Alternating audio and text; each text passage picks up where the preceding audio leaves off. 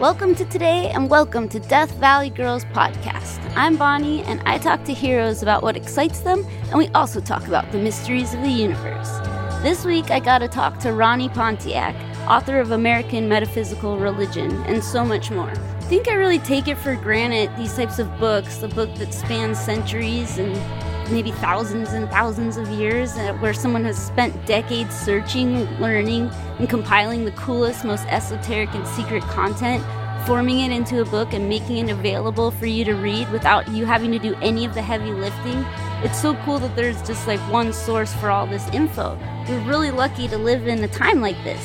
Um, I learned so much from Ronnie. I know you will too. I'll attach the link to his book below.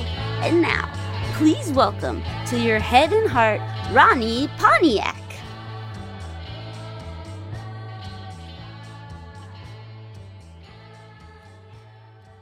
Hi.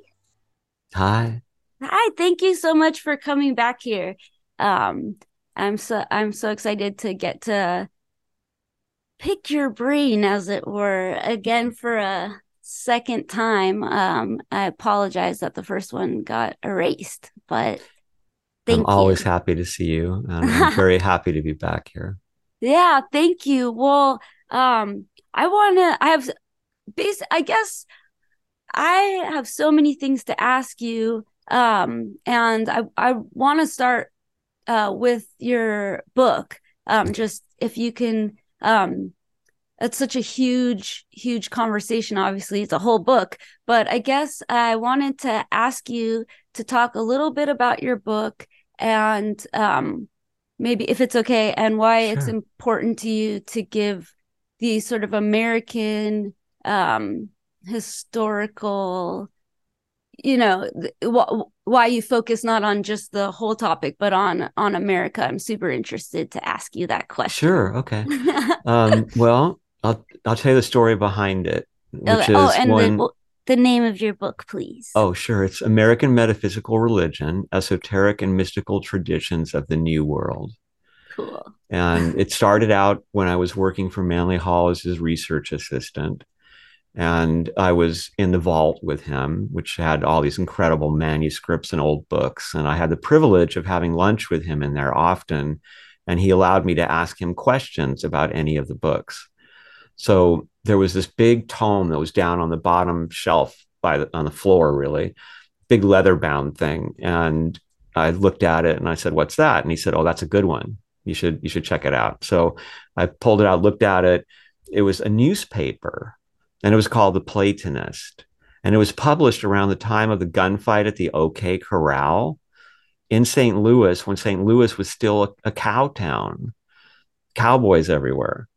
And I couldn't understand what this thing was. Like, why would anybody publish something called The Platonist with all these translations of Plato and other esoteric stuff? Like, uh, there was translations of Eliphas Levi, the ceremonial magician from Paris. And I was like, what? Like that, that didn't meet my, you know, experience of what American history was.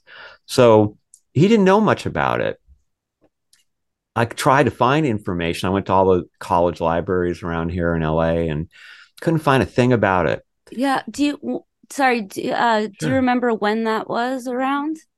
When I found like, this? Or... Yeah, just like a, I, just because it's, it's, I think one really interesting part of this whole thing is how new all of this information we can get is so yeah. do you remember when around this was like mid 80s okay. when i was working with him so there was yeah. there wasn't much available i mean online wasn't really happening yet it was just the very beginnings of it and yeah and there was uh, just uh, it was amazing to have his vault in his library obviously because there were so many things there that you couldn't find anywhere else but about this one mystery I couldn't find much. You know, I found out a little bit about one of the writers in it, Alexander Wilder, who had edited Isis Unveiled for Madame Blavatsky. And cool.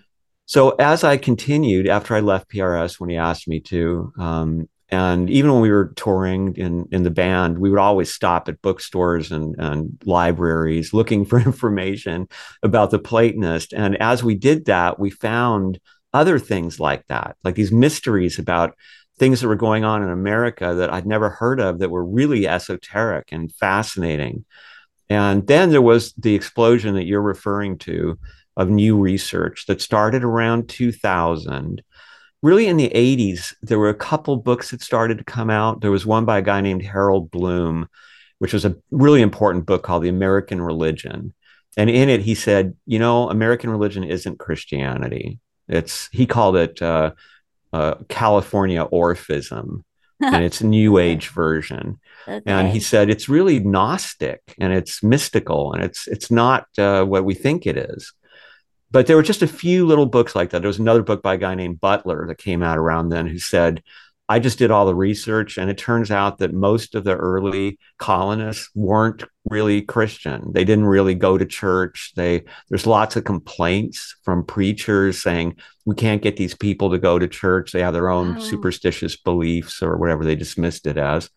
Um, and then there was this tidal wave of new research because this book was published in the 2000s called A Republic of Mind and Spirit by this incredible scholar, uh, Catherine Albanese. And she just like lays it out. She said, there is this other religion. It's been here from the beginning of America, and it is a huge influence. And she outlined everything. That opened this field of study, which has been named American Metaphysical Religion and and so i was getting all this new research and i was i was contacting professors and saying hey uh, you know i can't afford your book. Can you send me something? And they were so kind to me. They sent me all kinds of supportive material. And all of a sudden i was able to put together the story behind the platonist. And with it came like hundreds of other stories of of incredible people. And it completely changed our view of American history. It, yeah. it it was something that that was so revolutionary. So that's why I I felt like I had to write all this down because most people never hear about these books. Right. They're they're so expensive and they're obscure. And and I wanted people like us to have that research in our hands so we could see that America actually is not the country that we were taught that it was. It's actually this metaphysical experiment. It's so cool. well, thank you so much for writing that because it's totally blew my mind. You know, like uh, just even just the stuff that's uh, the description of your book is really mind blowing. And I guess what happened to make it into the way we think of it now? Uh, America? It was a very well, part of it was kind of accidental and part of it was deliberate. The accidental part was that in academia, they didn't really think that it was worth studying. For a long time, they thought that in religious studies, the only things you should study are the big institutions that really influenced civilizations and history. So the Catholic Church, the Protestant churches, uh, Islam, and such. Those were okay to study. But even the Pentecostal religion was considered flaky and not worth studying. And then eventually in the 50s and 60s and in there, they started to kind of look at the fringes of Christianity as well, this is interesting. Let's let's document this. But this revolution that's occurred is this new attitude, which is it's not up to us to decide if this stuff is real or if it's important or anything like that. It's our job to record it accurately and to let people know what was going on. So this opened up this whole new thing and archives that had never been opened before uh, journals and letters and all kinds of amazing things that no one had ever seen were suddenly being written about. And you got to see, wow, you know, Lincoln and the Civil War generals in the North were alchemists and they were all into spiritualism and seances and stuff. And the pilgrims that were supposed to be so, you know, Christian, Christian. Well, not really, because the the first governor of Massachusetts Bay Colony, John Winthrop the senior, his son was a total Rosicrucian fan, an alchemist, an astrologer, um, a guy who was taking John Dee's books to America. And John Dee was this amazing kind of wizard for Queen Elizabeth, who was an expert in all the metaphysical things. He was her astrologer. And he was one of the principal influences on the whole Rosicrucian revolution that was such a huge part of the whole esoteric history in the West. And over and over again, we kept finding this. And so we found that, like, um, a good example, I think, is Cotton Mather, who's who we think of as the Salem witch trials. And he was this, you know, Christian judge. Well, he was friends with John Winthrop the Younger. And, and he said about him, he called him in his eulogy for him, uh, Hermes Christianus, the Christian Hermes. Now, either way you look at Hermes, that's pagan. It's either the Greek god or it's the Roman, I'm sorry, the uh, ancient Egyptian thrice greatest Hermes. So for a pilgrim, this this devout Christian, to describe his friend that he loves as, oh wow, this guy was a Christian Hermes, that tells yeah. us they were not as as uh, you know strict in that sense as we thought they were. So that that being the case throughout American history, and seeing how so many amazing people and things were forgotten, and especially women, because women throughout America's history have been flourishing in the world of metaphysics and finding power in it. And, and in fact, in the 1800s, most women and the men who supported them were fighting for women's rights, for the end of slavery, and for metaphysics, for spiritualism or some other form of it. And so I was amazed to see women who had no power in American society at these times. They couldn't own property. They they weren't supposed to speak around men. They weren't allowed to attend important lectures.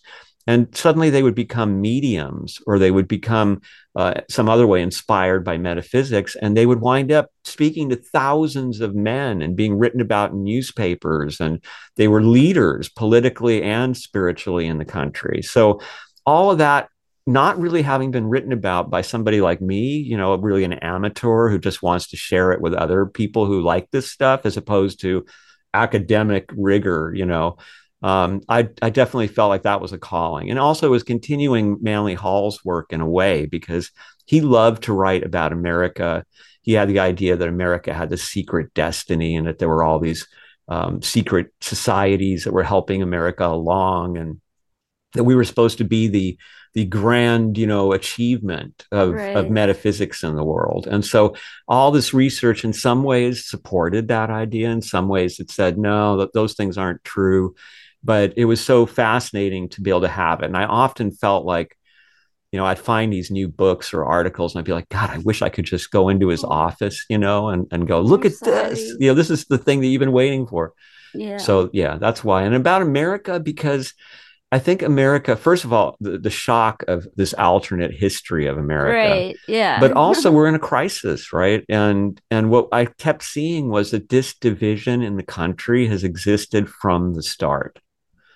And so really early on, for example, you've got the very earliest pilgrims, um, Miles Standish, you know, and all them. And they are they're really, you know, lousy neighbors. They're mean. they, they, if you don't agree with them, they, they, they find ways to hurt you. They're suspicious. They're, they see the devil everywhere. They're afraid of the wilderness in America because they think that it's filled with satanic influences. And, but then at the same time, you had this guy, Tom Morton, who came out from England and started a place called Merrymount. And he was a little pagan. He, he put up a maypole on May Day he did a big poem song, kind of humorous but but sincere to a goddess. He did a big party on May Day where he invited all the indigenous tribes. He invited the pirates and the hmm. traders. And I mean, everybody was invited, including the pilgrims, that were the only ones who didn't show up. And the pilgrims spread this, you know, oh, it was an orgy. They were all getting drunk. It was awful and horrible. It wasn't like that at all. Uh, Tom Morton said it actually the women among the indigenous tribes were more moral than the women back home in England. And they all had this wonderful time getting to know each other. And they talked about their dreams and their families and their histories. Well, that's the two Americas, right? There's one America that's like, you do what I say. And if you don't do what I say, then you're in trouble because God wills it. And there's another America that's like, I want to know what you believe. I want, I want to know everything about you. We can all be together and find unity in our diversity. I've, I saw that all the way through the history of America. So seeing that we were in the midst of this crisis, I felt like here, you know, here, take this information about what the country was really like And for people like us, here's all these people we never heard of who who really represent the America that we love, right? And not this America that we're all fighting against. Yeah, that's super cool. That thank, thank you. you. That that's I mean that's incredibly cool because I it does you know obviously it hurts like I I, I'm from Los Angeles, so I've always had this thing where like I'm obsessed with like pre-code era Los Angeles and this and that. But like yeah. when Los Angeles as a whole, you know, I'm like not that proud of, not ashamed, you know, but it's just this weird thing where also when you come from Los Angeles, it's like one of the few places that doesn't have um, hometown pride. I think like mm-hmm. uh, so just this idea of what's happened to America um, being proud of it used to be really like cool, you know, like yeah. MC5 or whatever, like being yeah, proud yeah. of freedom you know our cars freedom yeah and and we do have so much freedom uh and uh and i learn more and more each time we go somewhere else how much freedom we do have but yeah yeah i, I feel like thank you for writing this book and for saying this stuff because oh, there it doesn't have to i i tend to have this dichotomy this extremist dichotomy of something is either good or bad, but you're also allowed to like the parts you like and not like the parts you don't like. And this reminds me that yeah, a lot of cool stuff has happened here. Um, yeah, I have, I have a quick question focus. for you. Yeah, if you don't mind. Yeah, um, you just reminded no. me of something. When we were touring, um, yeah. This would be in the 90s and the early 2000s. Yeah. We would never rent vans from California because oh, if yeah? you went if you went across the country in a in a van with California plates, like every cop and and obnoxious person would, would yeah. somehow magnet to you. Is that still the case or well it's you know what that's if that's funny. I my only other I was in a van or in a band in New York that had New York plates and it had graffiti all over it and wow. like uh that that got pulled over a lot. I feel like what's interesting is I think we kind of look like a like a a cult in a lot of ways because there's like Larry and then like four women or you know and we just the way that we I always imagine people to think we're like some extremist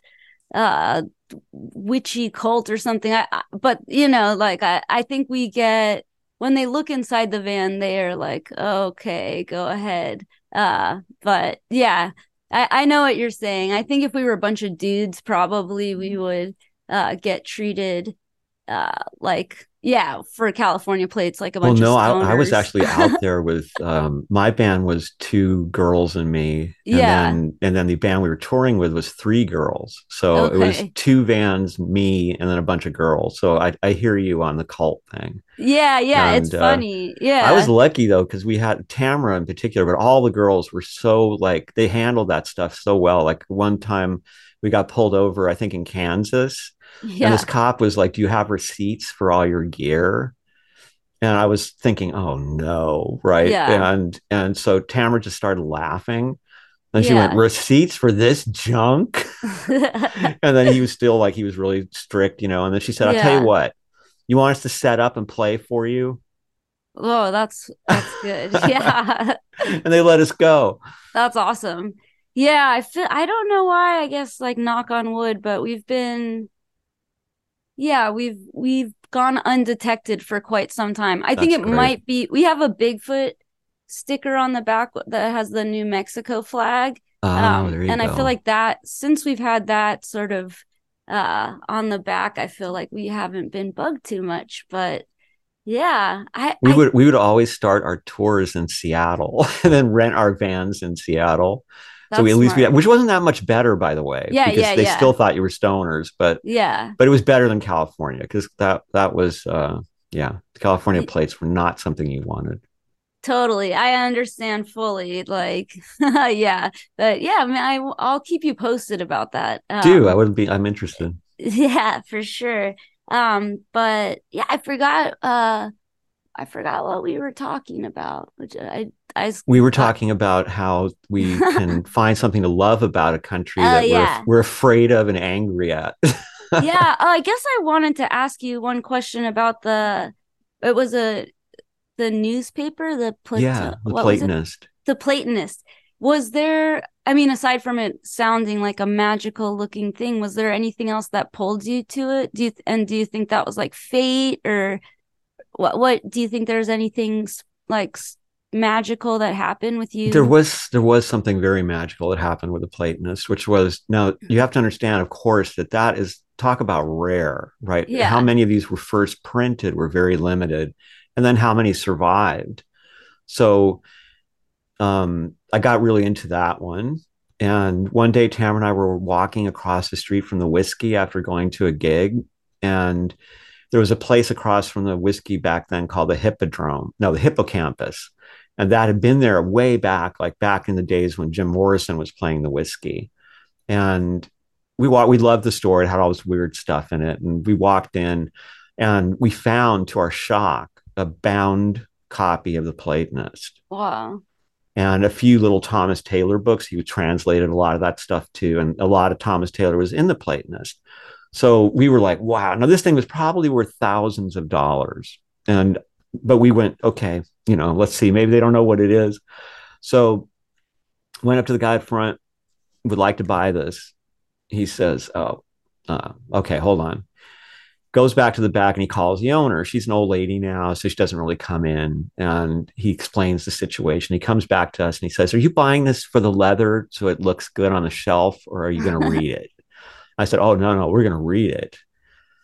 And he came back and he sold it to us for a hundred bucks. Wow. Yeah. So that that to me was kismet. It was it was some yeah. kind of serendipity. So having a copy of it at home, now I was really, you know, I eventually sold that to buy gear, but also yeah, because yeah. but also because I couldn't really take proper care of it. You know, and living okay. in LA, as you know, everything dries out and I just felt bad because I could like turn a page and I could feel it was just about to rip, you know, and I was like, this needs to be in a good library. Yeah. And it is now. So, but anyway, so yeah, I do think there was some kismet in it. And uh, both Tamara and I were so fascinated by this thing. And it turned out that it had connections to everybody because the guy who was the editor of it, Thomas Johnson, he was a vice president of the Theosophical Society and he was the head of the Western chapter of the Hermetic Brotherhood of Luxor. So he was like at the center of, of all this esoteric stuff going on at the end of the 1800s. And he was friends with people like Ralph Waldo Emerson and Bronson Alcott and the New England Transcendentalists. So he had a huge influence, even though he was really obscure. And that that just fascinated us. And the way it kept connecting to all these incredible people. For yeah. instance, he was the first one to publish anything about Sufism in America. Whoa. In that, in the Platonists, there was a whole yeah. section about the Sufis, and that's so amazing to me. So I wanted people to know about him and, and everybody like him. Yeah. Can I ask you a question? And you can feel free to not answer. Uh, sure. Uh, and this is for all questions, but do you feel your um like desire and passion and um all of uh, and your drive uh, in this direction to learn these things and share them is um, something that like cultivated in this lifetime? Or do you think it relates to something that happened in a past life and or do you know or care? Well um i mean it certainly was um in for both Tamara and I, there were signs that we were headed in this way. So, for example, um, because of course she worked with me on this book, you know, um, the when she was a kid growing up in the San Fernando Valley amongst people who were not reading books, she stumbled on a book of Greek mythology and she was obsessed with it. So she had this thing about Greek mythology from when she was like seven years old or something. And then for me, when I, I saw this rerun of um, the very first Star Trek series, had this episode about Apollo, and and it just got me. And I was really like, you know, Greek gods. I got to find out more about the Greek gods and and so I did. And and in fact, the funny thing is that at the same time, I was into creating this scroll that I did that was like every monster that I loved. Like I I I drew it and then I I taped them together into a scroll and rolled wow, them up. Wow, that's so cool. That sounds like a past life, right? Like, you know, yeah. messing around with scrolls and all that. So now I've been told that I I was a a um, scribe in ancient Egypt and Cool. um, all kinds of things. I don't know, you know, but but I I definitely have a a knack for it, like like synchronicities. I but also I don't know how much of this I learned from him from Manly Hall because right. Well, working with him, I, I saw this, you know, and, and I absorbed his thirst because he was just this was an you know an 80 something year old man who was coming to work every day thrilled to learn new things. right. But your connection with him, even, would you say at that? I, I'm just curious, and I, I guess this is personal, but like how much, like you, you're steeped in this beautiful, enchanted world of all these mystical possibilities, and I just wonder how much you uh, think about your own path that way. If you know, do you know what I mean? Like, Well, yeah, um, I feel um, I'm trying to work on on the Bodhisattva pr- vow because I don't I'm not there, what's which that? is What's this. that? Yeah. the the Bodhisattva vow. The idea was that um, that somebody had reached enlightenment, they had full attainment, so they didn't have to be here anymore, and they were about to step off the cliff, as they say, into the sky and and become a star, and so, but when they did. As they were standing there, they saw just a little ways down on the edge of the cliff, there was a little bird nest, and the little birds in it were alone, and they were crying out because they were afraid and it touched his heart. And at that point, he gave this vow that he would never leave until every single being was enlightened. And that made him into a Buddha. And Okay. for me, I really want to get out of the cycle of reincarnation. Like I'm I'm I'm somebody who's like, okay, Same. yeah, right. Like I want to wake up and I want to go on to whatever the next thing is because this has all been been fun. But then on the other hand, I do feel, you know, I feel that way about nature. I feel that way about some people. I feel I do have that feeling of, oh, you know, I mean, you can't just leave them down here like this. You know, you got you've got to do something. And and so um I feel like like I definitely feel like I came here to do this on some level because I've been really weirdly blessed by meeting the right people and having the right opportunities and and I'm not somebody I mean before I met Manly Hall I was a bad guy. I mean I I was really a criminal and um and very nihilistic. I mean I I was really into my first band was like you know let's let's ruin every party let's let's encourage all the unhappiest people to get out there and and mess up everybody who ha- who feels that life is worthwhile i mean i was just so negative you know but don't you think, sorry, as I, sure I'm I don't know how to really say this without sounding like really stupid or something, but when I was a kid, I thought everyone was supposed to achieve nirvana. I thought that that was like what you did when you were an adult or something. yeah And I think like you having that past kind of like, you know, the ascended master or whatever the stuff is, it's like it takes you you like being in the gutter uh, Uh, in some way, you know, like I think that that's part of that journey, don't you think?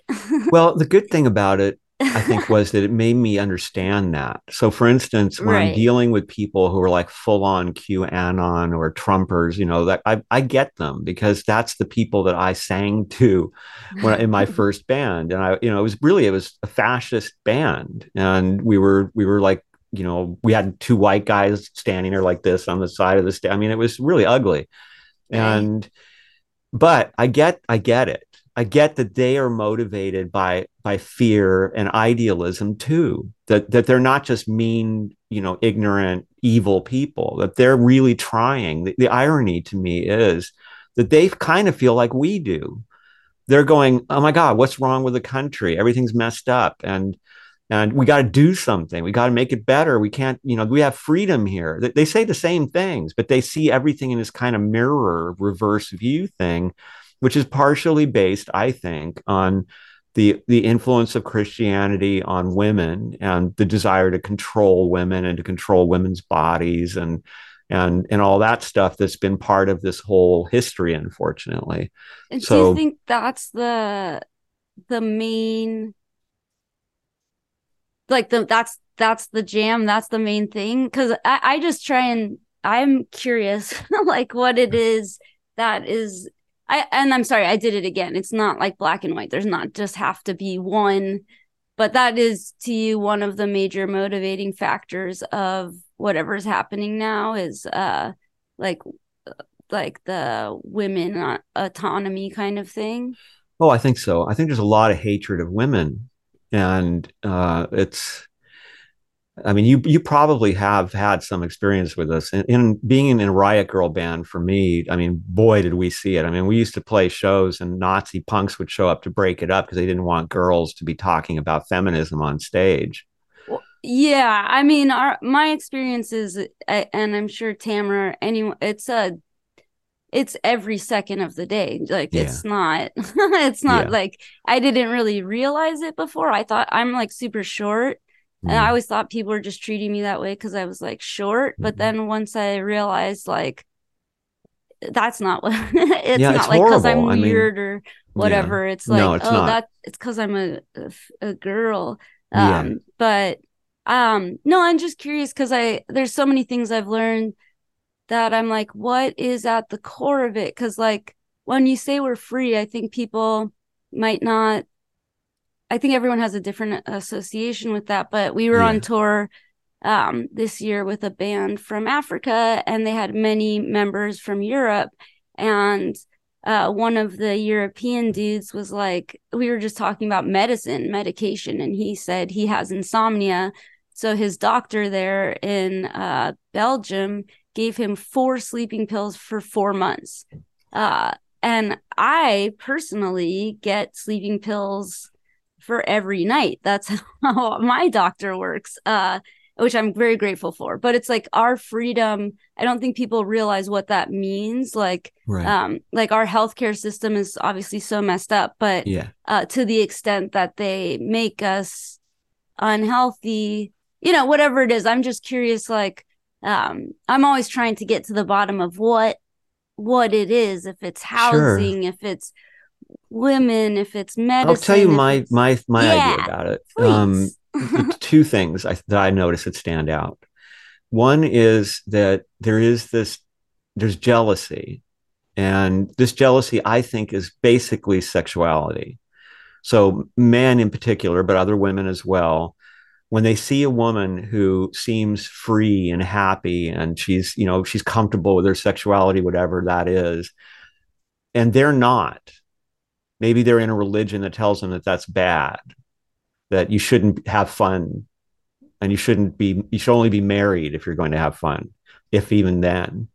There's this just instinctive jealousy i think that occurs. So when you see a woman who's free and i remember this again when we used to tour and tamra would at one point we had we had these two women, Tamra and and then our drummer Debbie, who was this stunning blonde vision. And and and they would like walk into the room and it was like instant hate. Like they just saw them like oh these blondes you know that what do they know? You know they, they've been privileged all their lives. Now i knew that they had been raped and abused and, and they had horrible lives. They'd been treated terribly as though they were stupid when they were really smart that's one thing. I think that's very common human thing. Like I'm not happy. I'm not having the kind of sex I want with the kind of person I want it with. And they are. They're bad. so that's one. And Christianity tells you, yes, they're bad. Yes. And and then the other one I think is related to um, something that's that's really scary, which um, it's desertification. And this this is throughout history we see this. There's a wonderful book called The Garden of Our Dreams about this by Brian Griffith. And what happens is human societies get into a really fertile area and they have they just flourish. And they turn into this art and civilization and there's religion and all these things happen. And women get rights. Women have the right for property and minorities get rights. And we see that even gay people who are usually the last, they get rights and it's okay to be gay. There's gay art and there's gay literature.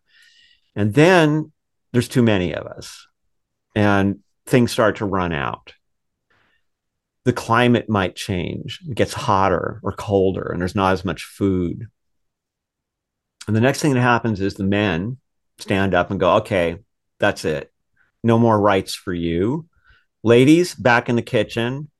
You're going to be breeding and you guys you're no good for war so you're out. And we don't trust minorities. We don't know where you came from or who you are so you're you're secondary citizens now.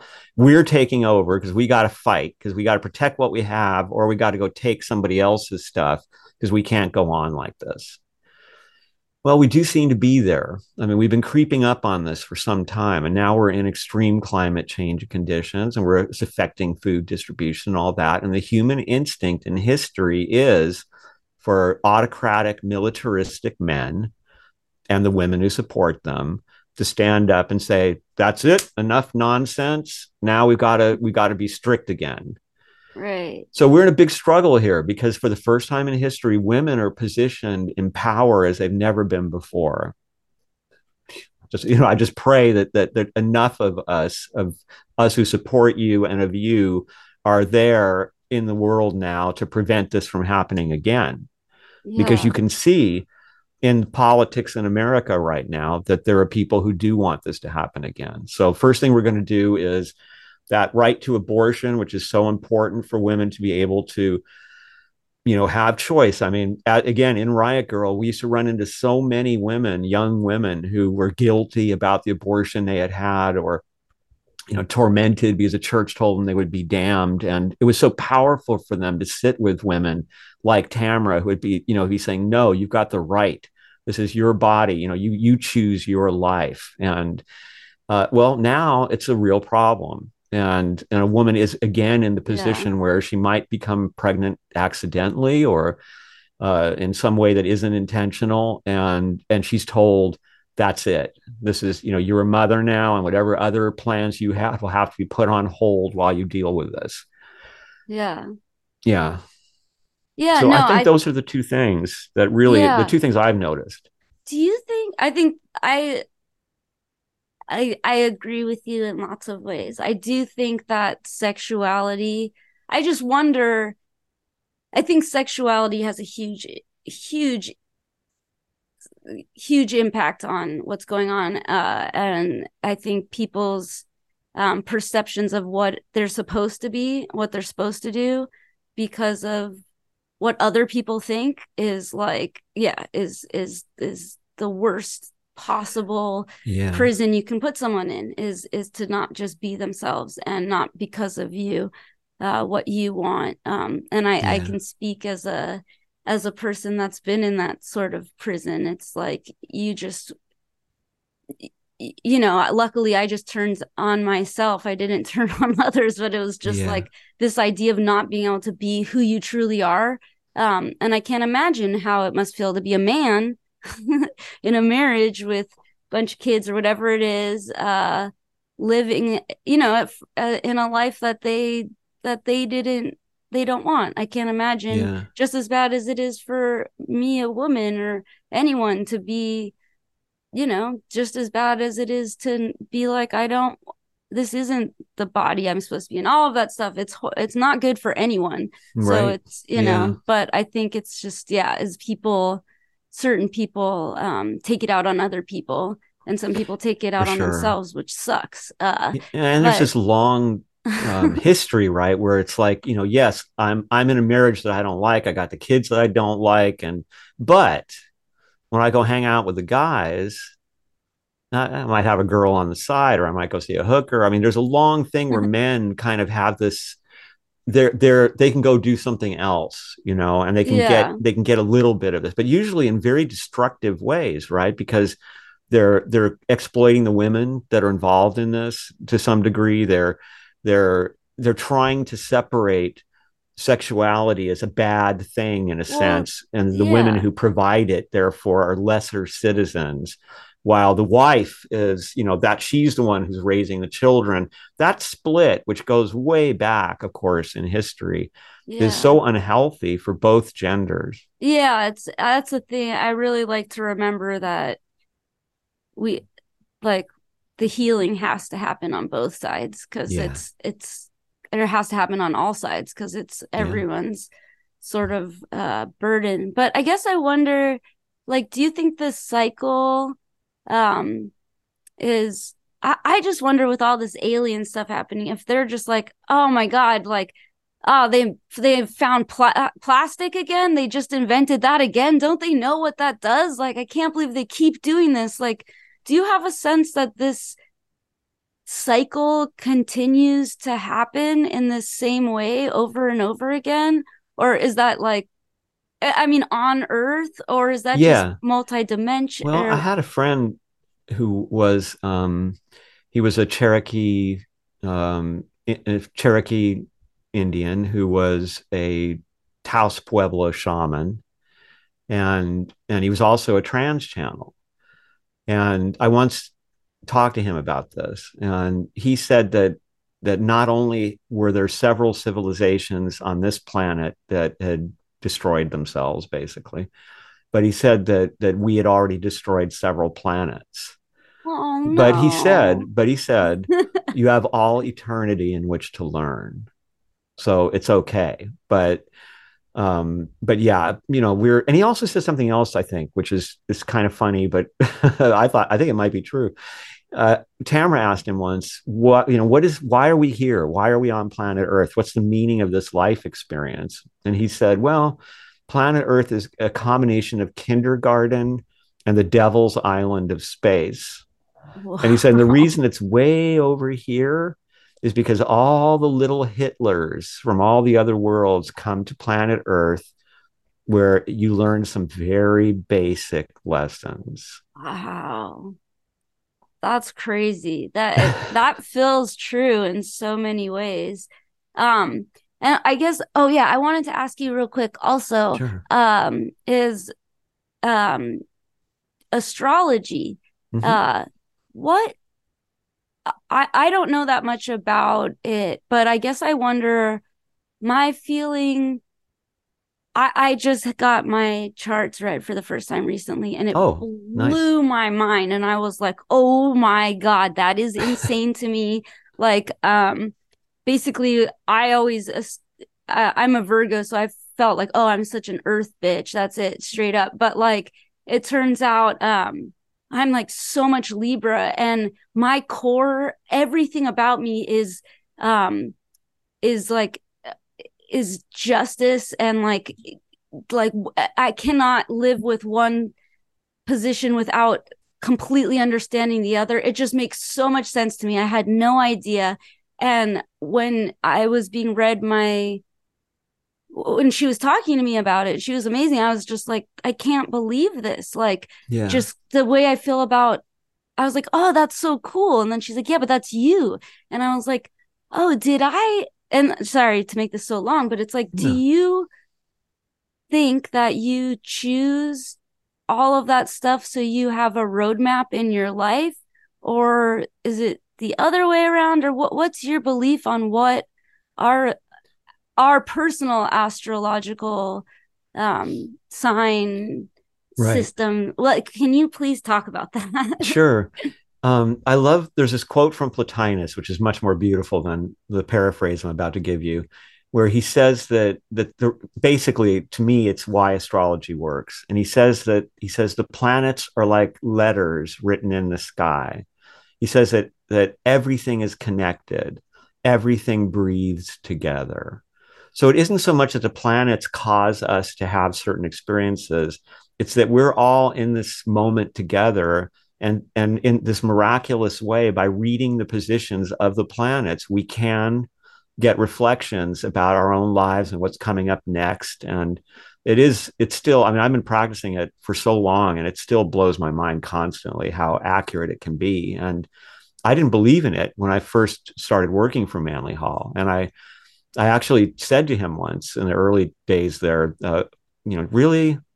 Like you believe in that and he thought that was very funny. And he said, Well, I'll tell you what, you can debate me about it, but first you need to learn something about it. So he introduced me to this great astrologer, Peggy Fatemi. And she, I had the same experience as you. She read my chart and blew my mind. And I never debated him because it was so obvious that this yeah. stuff had something going on. Yeah. And I do think that I think that it depends on where you at, are at in the the scale of evolving here. So if you're still flying around in karma, right? So you're doing nasty things down here and you're, you're you have no spiritual consciousness. I think that you're you're kind of it's designed for you. You know, okay, this is your next life that you've earned and you're going in at this time because the planets will be right for this whole process of life that you need to experience to wake up. For people like us who have spiritual awareness, who come into here with some experience with this stuff, I think we do collaborate in choosing you know how do i get down here at the right time so i can meet this person and meet that person and, and so for instance in my life i was really young when i met manly hall i was still in my teens but but i was there at the time when i you know i, I could only be there then right because if i had waited a few more years he was gone and then i had to wait this really long time to write my book and I had to wait a long time to be in a band with Tamra and Riot Girl because these those things didn't exist yet, right? Yeah. And I, would have psychics telling me, "Well, yeah, you've got lots to do, but not, but it's you know not time yet." And I'd always wondered, what are they talking about? I mean, yeah. time is going by, you know. Yeah, and, yeah, yeah. and then all of a sudden, Riot Girl happened, and suddenly Tamra was was telling me, "Oh my God, we, we've got to go to the show." And next thing we knew, we were opening for Bikini Kill, and so that that kind of thing um, makes me feel like yes, there was some kind of design here so that we could meet the right people, be in the right places, and learn the right lessons. And the stars reflect this when we when we read our astrology. We get a good map of what is expected of us, what our potential is, and what the pitfalls are. excuse yeah. me that we may have. It ju- yeah, I guess I just with like prior to getting a reading, I was like, uh, why are you guys always saying you're this and this and that? And I'm like, I don't understand what you're talking about. Yeah. Um, but There's I feel like thing... having seen it, it's yeah. Oh, I was going to say when when sometime when you when you sit down with your chart, get yourself the Sabian symbols. S A B I A N. There's a symbol for every zodiac degree. What? Yeah. And you look at your planet and stuff, and it's like, wow, like like they are amazing, man. Like you really will be blown away. Okay. Yeah. yeah. Well, yeah, I guess I just feel like it's like I could imagine myself creating my chart like the, what it how it's how it's interpreted as the laws I want to abide, abide by. Like I can yeah. imagine myself being like, this is what you have to think is important. These are the virtues you have to stick to. Like it just, it's, and that may sound funny because it's like, yeah, of course it's you, but it's like, I, it's in a deeper way because I never knew that that was truly yeah, it just I can imagine myself because they feel like laws, they feel like codes of ethics and mm-hmm. ways I need to be, um, and barometers and you know all of these different yeah, and tools, and, right? And tools, yeah, tools for sure. But yeah. yeah, I guess that I just was like, um, because also that how it interplays with what's happening to all of us i guess is really interesting and something i'm not mm-hmm. even prepared to understand uh but yeah um and so you do you do weekly updates mm-hmm. Do you do you read people's charts or do you like doing that i do it uh only usually in emergency situations with people okay. that i know or stuff like that um, okay and i don't i've never i don't do it like to get paid to do it or, okay. or anything like that okay. um i do the weekly one that started out as me writing it down and I would share it with a couple bandmates and a couple of friends who were interested in and they would always be like Ronnie what's going on in this in the heavens and so I would I would just hear and then I posted it when things got wacky in 2016 I would post sometimes about astrology but so many of my friends were crushed in 2016 by the election. Yeah. and and they were so depressed and and negative. negative and so i started to do this as just a way of saying okay you know this is where we are. It's going to change. And then covid hit and so i kept doing it. And and it is amazing. Um i i've caught some things where you know I, for instance i wrote about something bad happening in january 2020 uh, a, a big time before that and um it's it does amaze me how often it it I mean the best one is in 2008 when I was seeing that Pluto in Sagittarius was going to shift into Pluto in Aquarius. I'm sorry, in Capricorn. And now, and you know, Pluto in Sagittarius was like stock market up, up, up, and you know, bullshit walks and money talks. And it was everybody was just so optimistic, and it was everything was lavish, and it was always going to get more, and more, and more. And then I saw that Pluto and Capricorn, and I thought, you know, that shift from Sagittarius to Capricorn is like falling on your face. I mean, it's Sagittarius is like, I don't care if it's a lie, does it work? And you know, then mm-hmm. Capricorn comes in and goes, the facts, the truth, the limits. And I thought we're going to have a bad market crash. Something's going to happen. I didn't think it was going to be as bad as it was, but yeah. The funny thing was talking to people uh, I knew who were in the finance industry, and they were they were kind of sitting there going, eh, "Things, you know, I'm a little worried about about how swelled up everything is." And but they would always be like, "Oh, come on, Ronnie, you know the stars, you know Pluto's going into, you know." But man, I'm telling you, within days of Pluto going into Capricorn, the whole world market crashed. The whole economy, everybody thought that it was the end of the world, and it was just like yeah. immediate.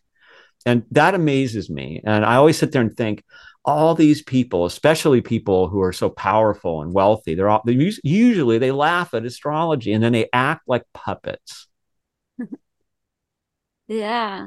Well, uh, I guess um, do you have do you see anything uh anything exciting in October? Uh October. anything in the heavens we should look at or see? Well, the the actually, you know, we're in the last um, about three and a half months of Pluto and Capricorn. There will be a little more, like 10 weeks of it thereabouts in uh, next year, right in time for the presidential election, which sucks. But that we will have Pluto and Capricorn for the pres- presidential election.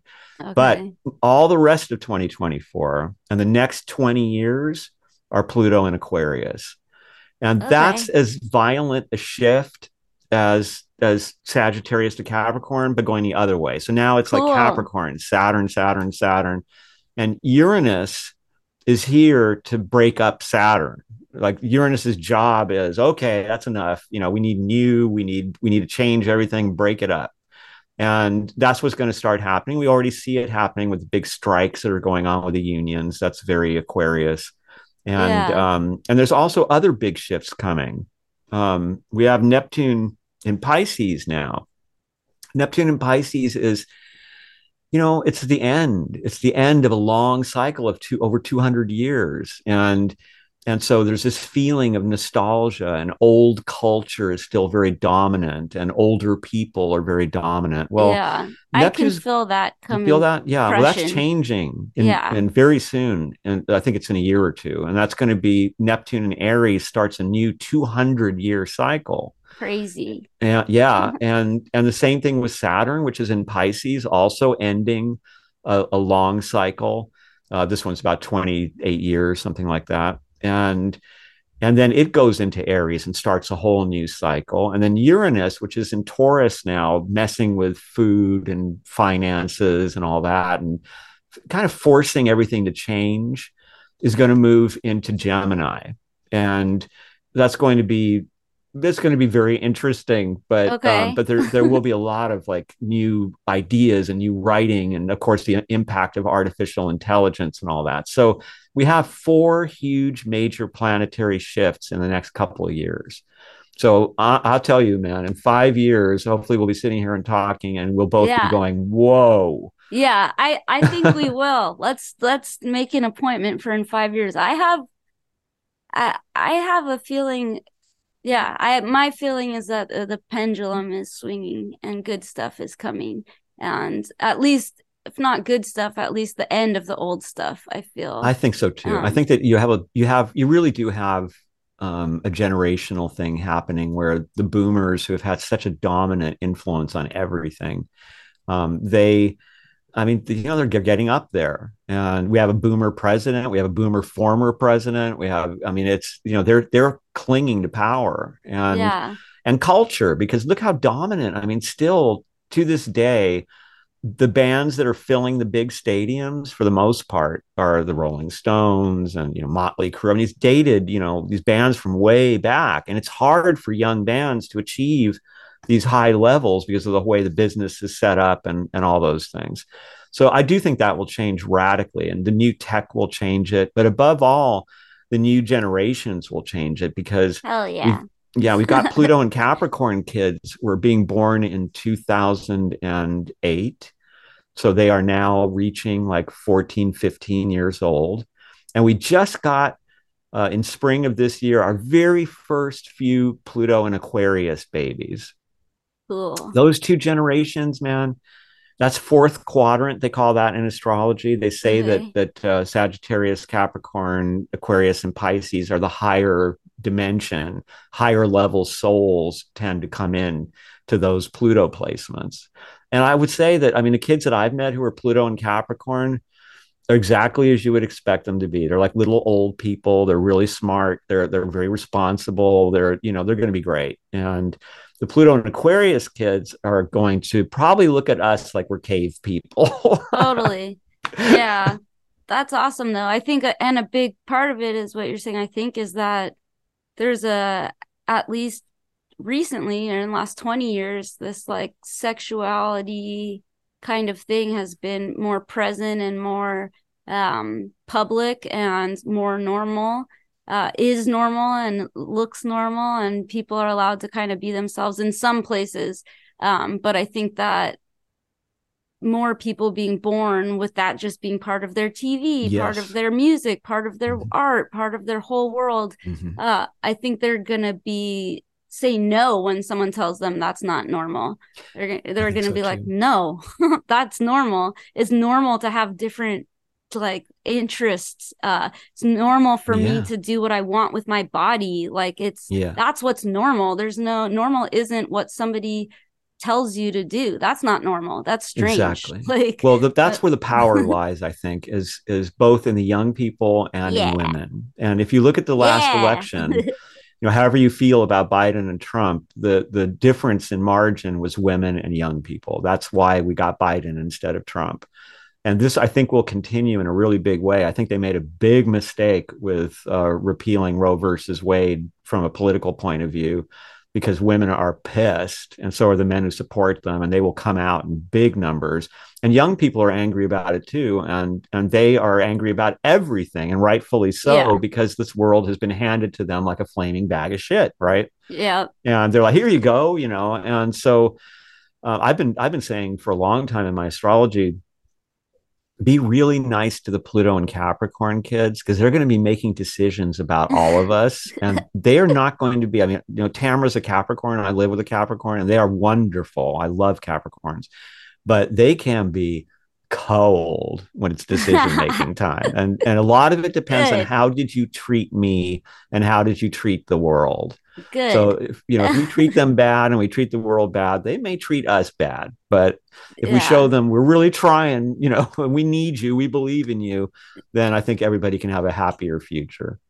Thank you for that tip. And thank you so much. Is there where I guess um where can people get your book and where else would you like to lead people to find you? Sure. Um, if you want to talk to me um, and if you want to know what's going on, probably the best place is Instagram, which okay. is at the Ronnie Pontiac because somebody beat me to the name, so I had to be the Ronnie ah. Pontiac. And um, and then I I also you can just search uh, me in any search engine and you'll see movies that Tamra and I worked on. You'll see our music uh, with our band Lucid Nation, and you'll see writing we have online. Like she has this incredible archive I think she interviewed you, didn't she? Where she she did this archive of just in, interviews with incredible people. I think it's called uh, "Interviews with Extraordinary People" or something on Medium. I think maybe, yeah. I, but think, I think vaguely I, remember. Yeah, I think I didn't know who she was at that time, so that yeah. memory isn't connecting that well. But I'll go yeah. back and look. But yeah, I think you. Were, I interviewed yeah. her, so yeah, exactly. so that's uh, so that you can cool. find that stuff there, and then okay. um, there's the American Metaphysical Religion book. There's also a book that Tamra and I uh, wrote that just came out a few weeks ago. Oh, okay. Um, called The Magic of the Orphic Hymns. Cool. And that is um, the history of this incredible.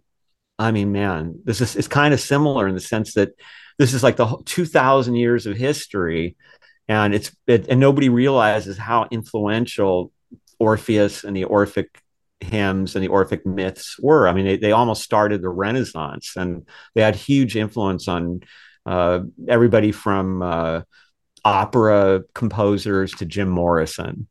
And um, so we wrote about the history and then we did a new translation of them because cool.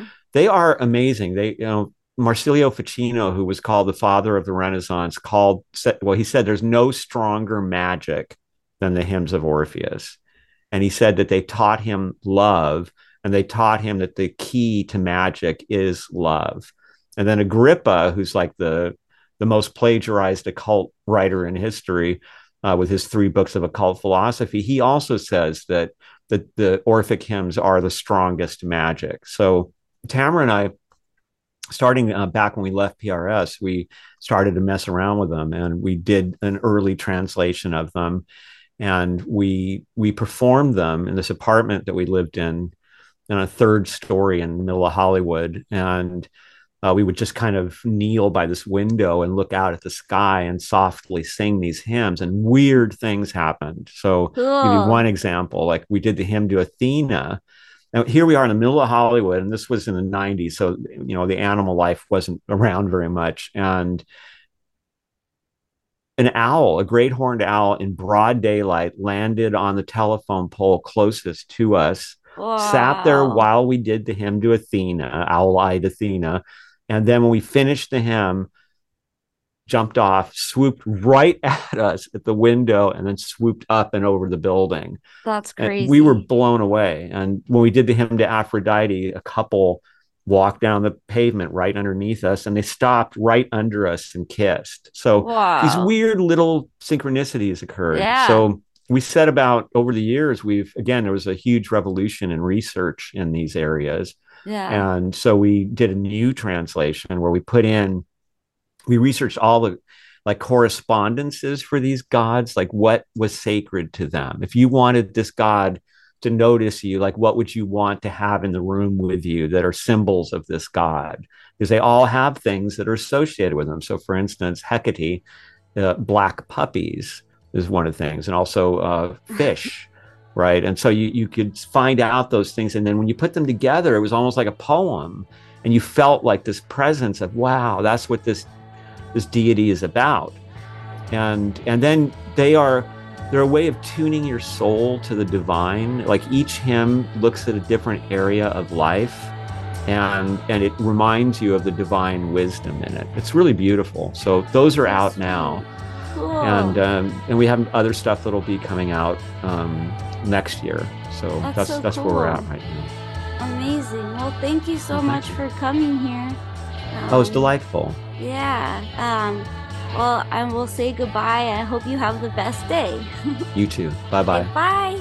Thanks for having me.